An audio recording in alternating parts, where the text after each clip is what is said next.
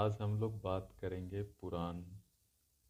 वैसे तो अठारह पुराण है, महर्षि वेद व्यास जी ने लिखा है।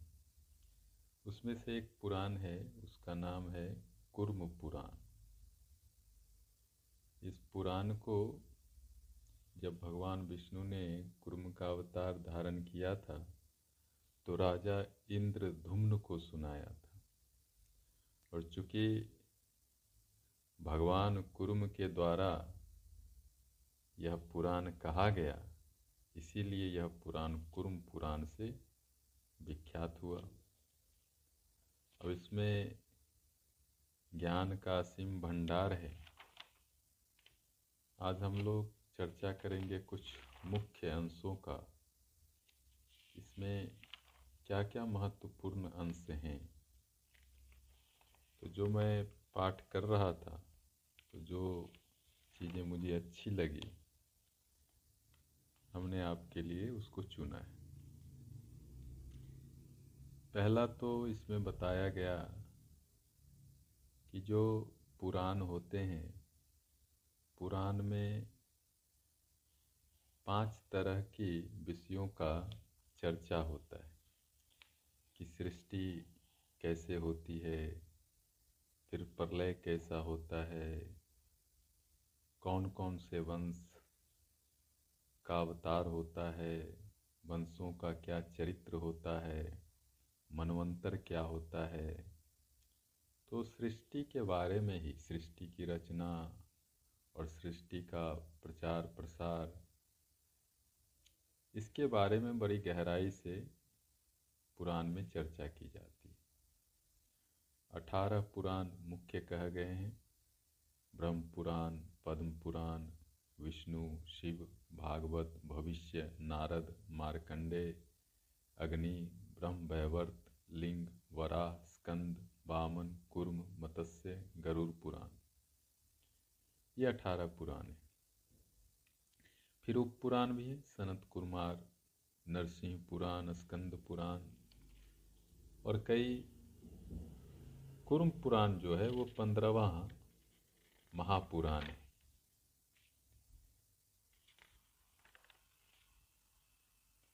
अब इसमें एक चीज़ भगवान के बारे में बताया गया है।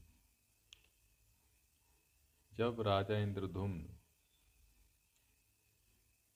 देवी की आराधना कर रहे हैं, आराधना के दौरान देवी से पूछते हैं कि, हे देवी, आप कौन हैं? आपका यथार्थ रूप क्या है? हम लोग भी जानना चाहते हैं देवी, भगवती, माता की जो उपासना करते हैं, उनका यथार्थ स्वरूप क्या है?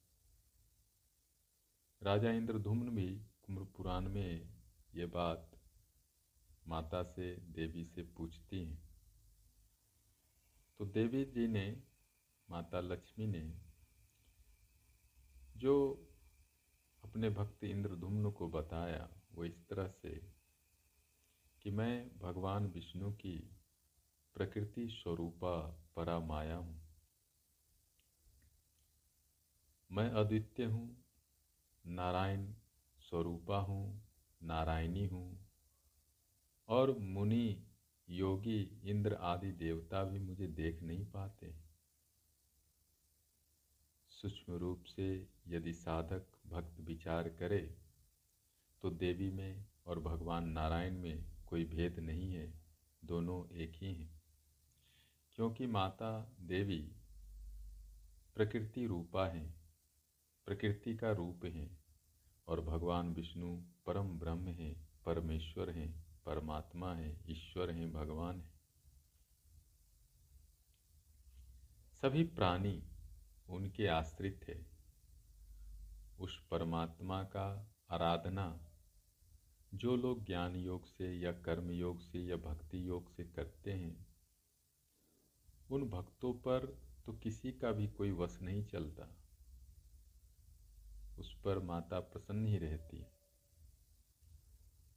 अतः सब लोग को कर्म योग का आश्रय लेके ज्ञान के द्वारा भगवान विष्णु की आराधना करनी चाहिए।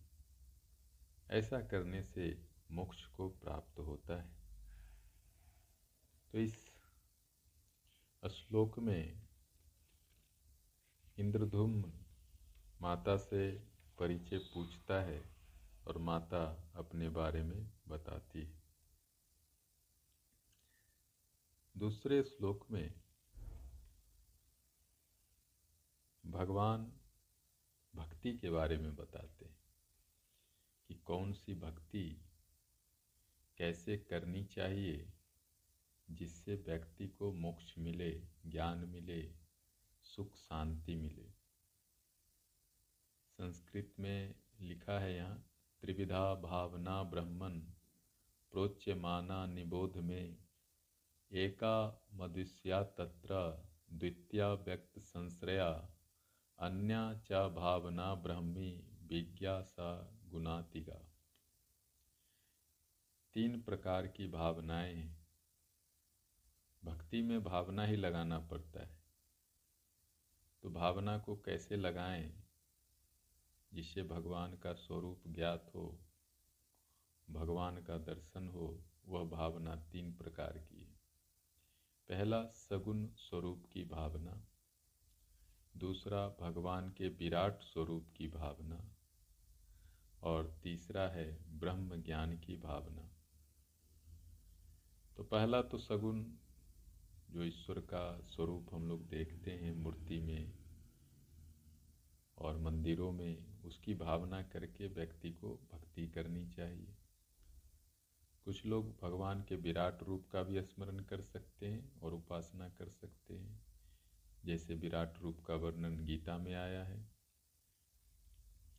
और ईश्वर ब्रह्म है, सभी गुणों के पार है। ऐसा भाव से भी ईश्वर की उपासना कर सकते हैं। जो व्यक्ति जिस उपासना में, आराधना में निष्ठा रखता हो, अपनी निष्ठा के अनुसार भक्ति कर सकता है। फिर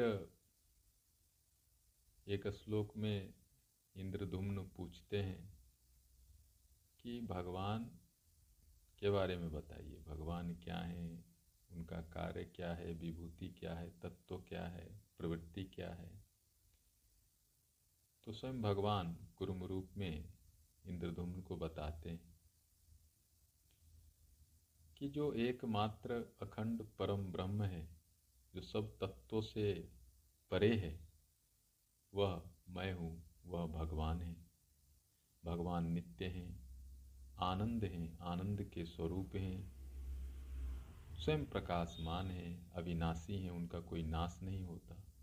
प्रकाश और आनंद से भरे हैं, वहाँ कोई अंधकार नहीं है, तमस नहीं है। परमात्मा, ईश्वर नित्य हैं और ऐश्वर्य से भरे हैं। उनका जो ऐश्वर्य है, उसी को विभूति भी कहा गया है। सारा संसार ईश्वर का कार्य रूप है। ये चारों तरफ़ जो जगत हम देखते हैं भगवान का ही बनाया हुआ है। यही इनका काम है, यही इनका कार्य है। और जो अविनाशी है, जिसका नाश नहीं होता, जो शुद्ध है और अव्यक्त है, व्यक्त भी नहीं होता, वह भी ईश्वर का रूप है, वह कारण है। उसी कारण से सारा सृष्टि होता है। और ईश्वर अंतर्यामी है, सबके मन की बात जानते हैं, सबके भीतर रहते हैं। जितने भी प्राणी हैं, पशु, पक्षी, मानव, देवता, सबके भीतर ईश्वर का वास है। सृष्टि का सृजन करना, सारी सृष्टि का पालन करना, सृष्टि का संहार करना, इसी कार्य में ईश्वर प्रवृत्त रहते हैं, यही उनकी प्रवृत्ति है। इन बातों को, साधक को मानव को जो अपना कल्याण चाहते हैं समझना चाहिए और कर्म योग करके, भक्ति योग करके, श्रद्धा के साथ ईश्वर की उपासना करनी चाहिए। आगे बढ़ते हैं।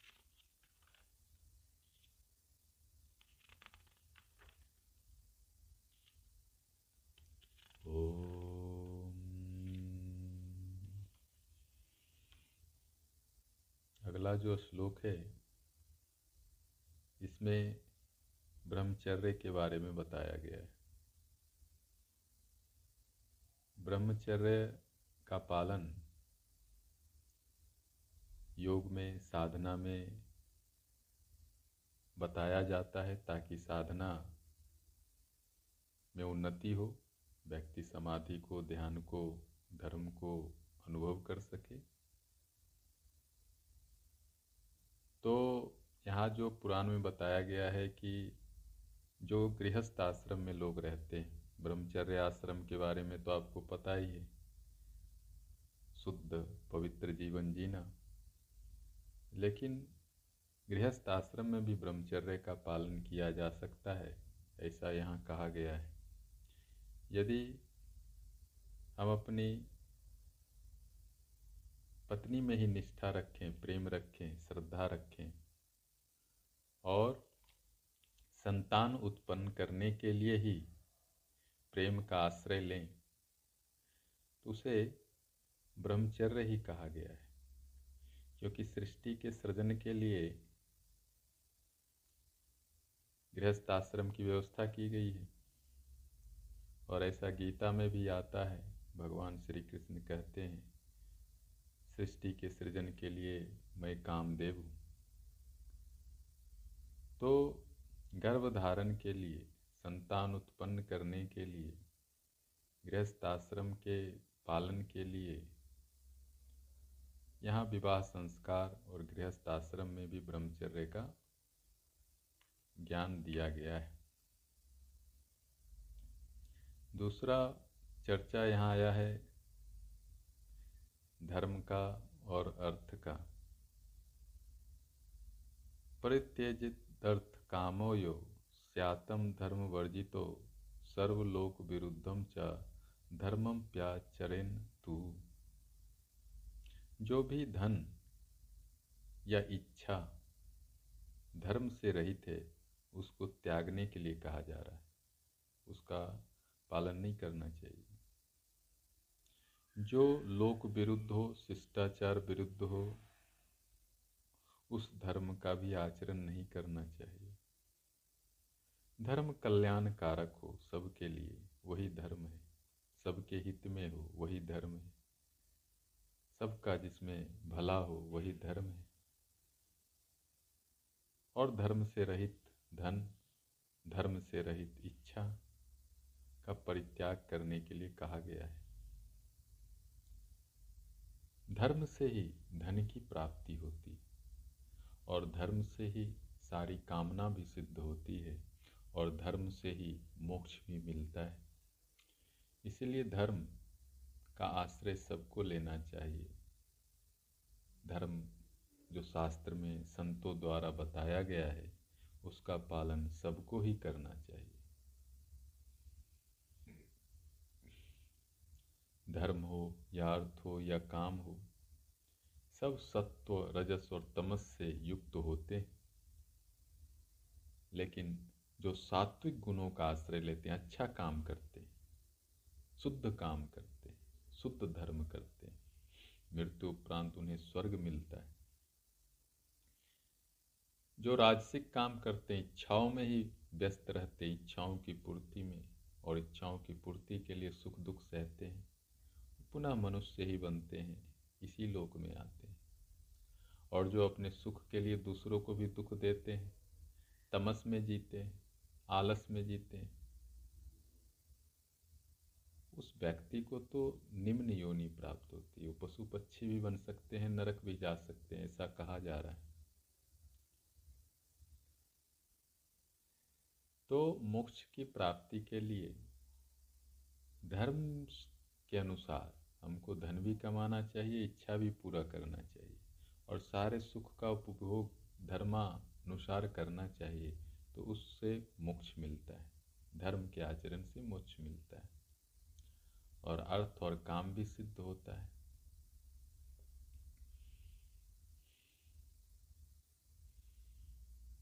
तो जो भी पुरुषार्थ है, अर्थ, काम, धर्म, मोक्ष, उसके लिए धर्म का आश्रय लेके हम लोग को सारा कुछ सिद्ध करना चाहिए।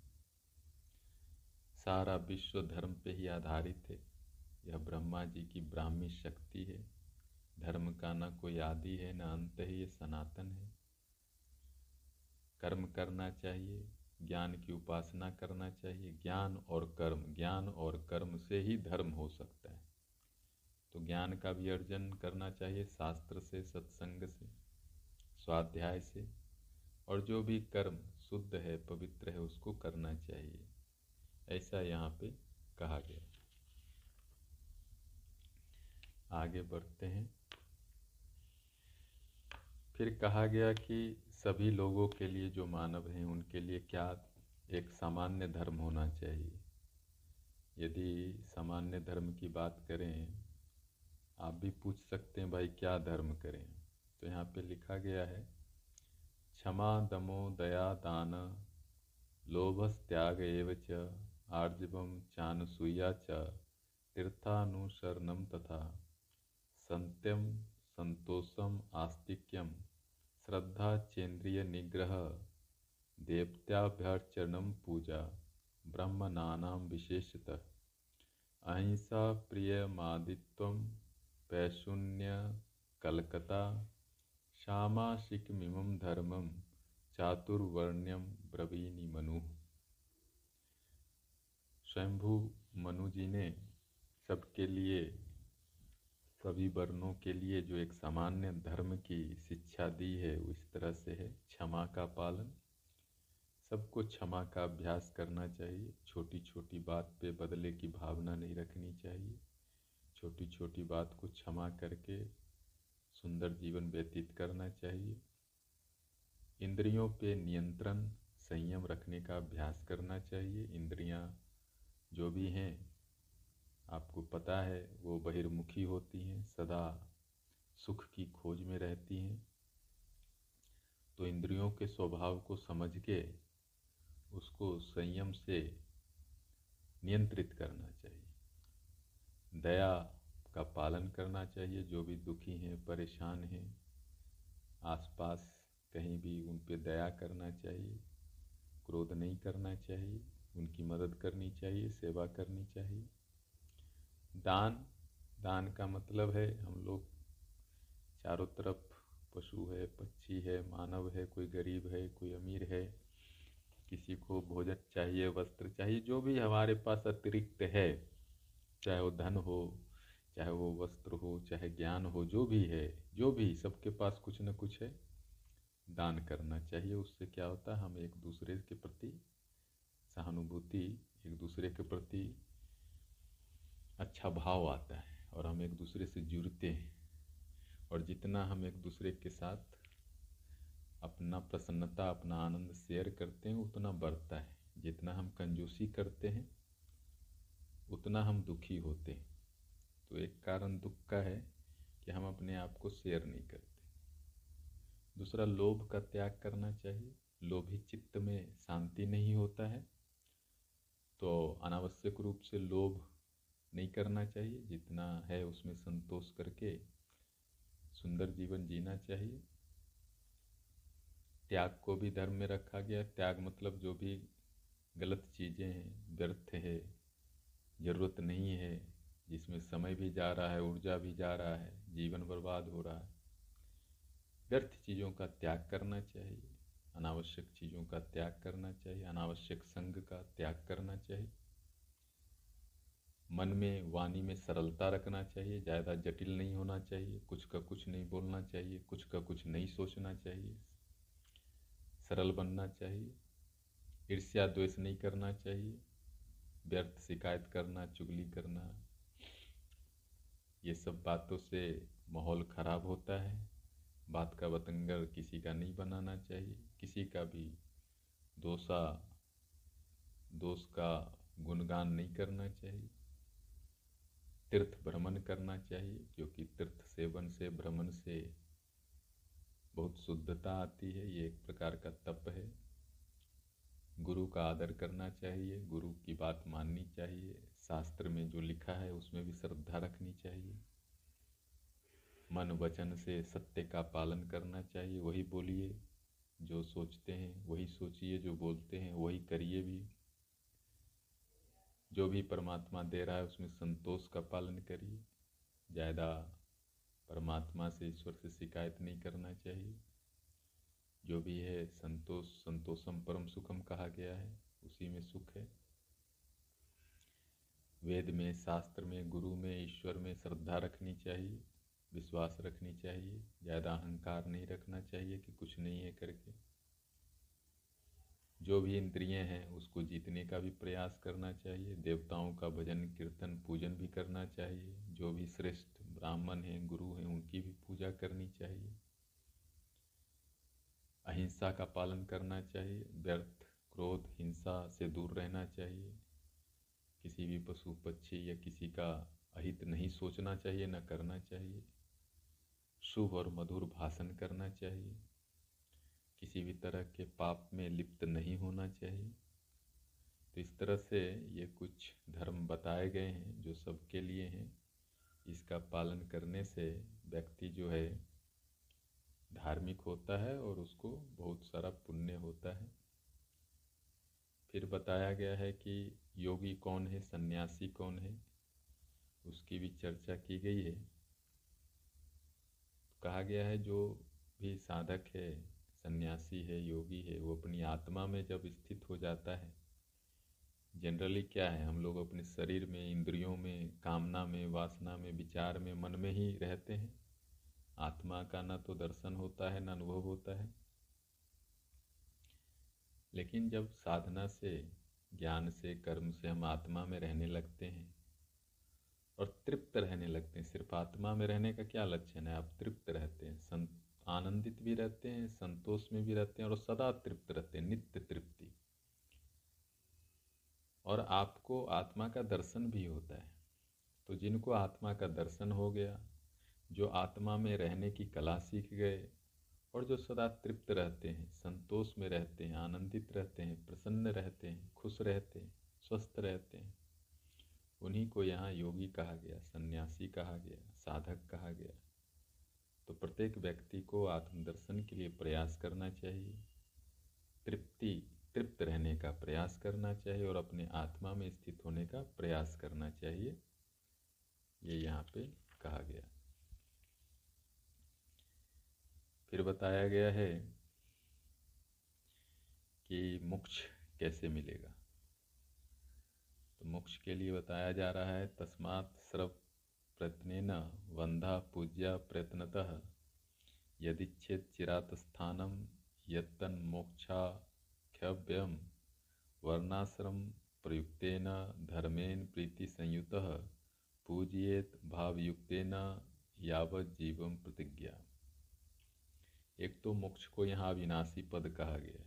अविनाशी मतलब एक बार आप मोक्ष में पहुँच जाते हैं तो उस पद का नाश नहीं होता है।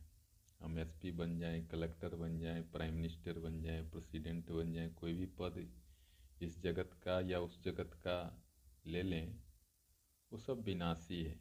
सबका रिटायरमेंट एक्सपायरी डेट है। लोग जवान हैं, जवानी में बहुत अहंकार रहता है, वो भी ख़त्म हो जाता है। धन रहता है, बड़ा अहंकार होता है, वो भी ख़त्म हो जाता है। पद रहता है, वो भी चला जाता है।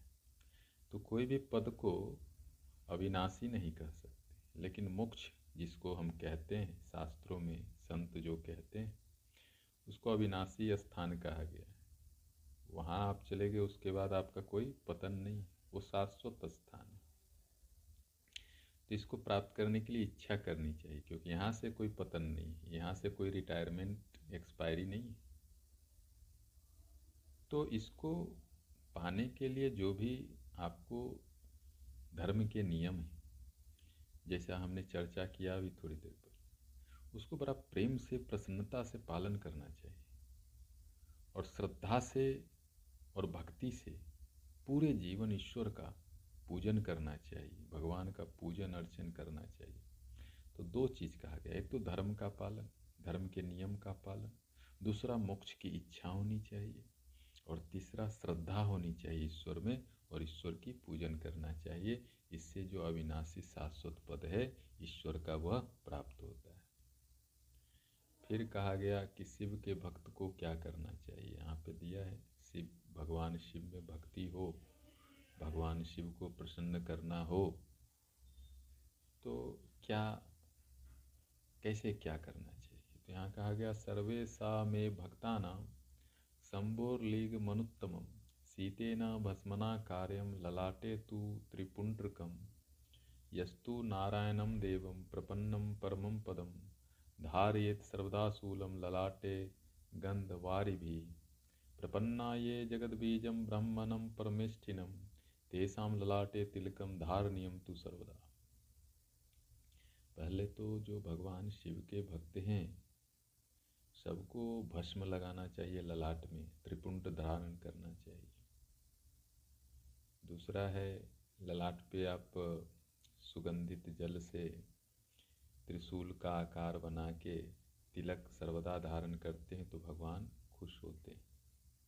तो यहाँ पे तिलक लगाने को भस्म लगाने को, त्रिपुंड धारण करने को शिव भक्ति में उपयोगी माना गया है। आज इतना ही, फिर चर्चा करेंगे पुराण पे और किसी और शास्त्र पे। ओम नमः शिवाय, धन्यवाद।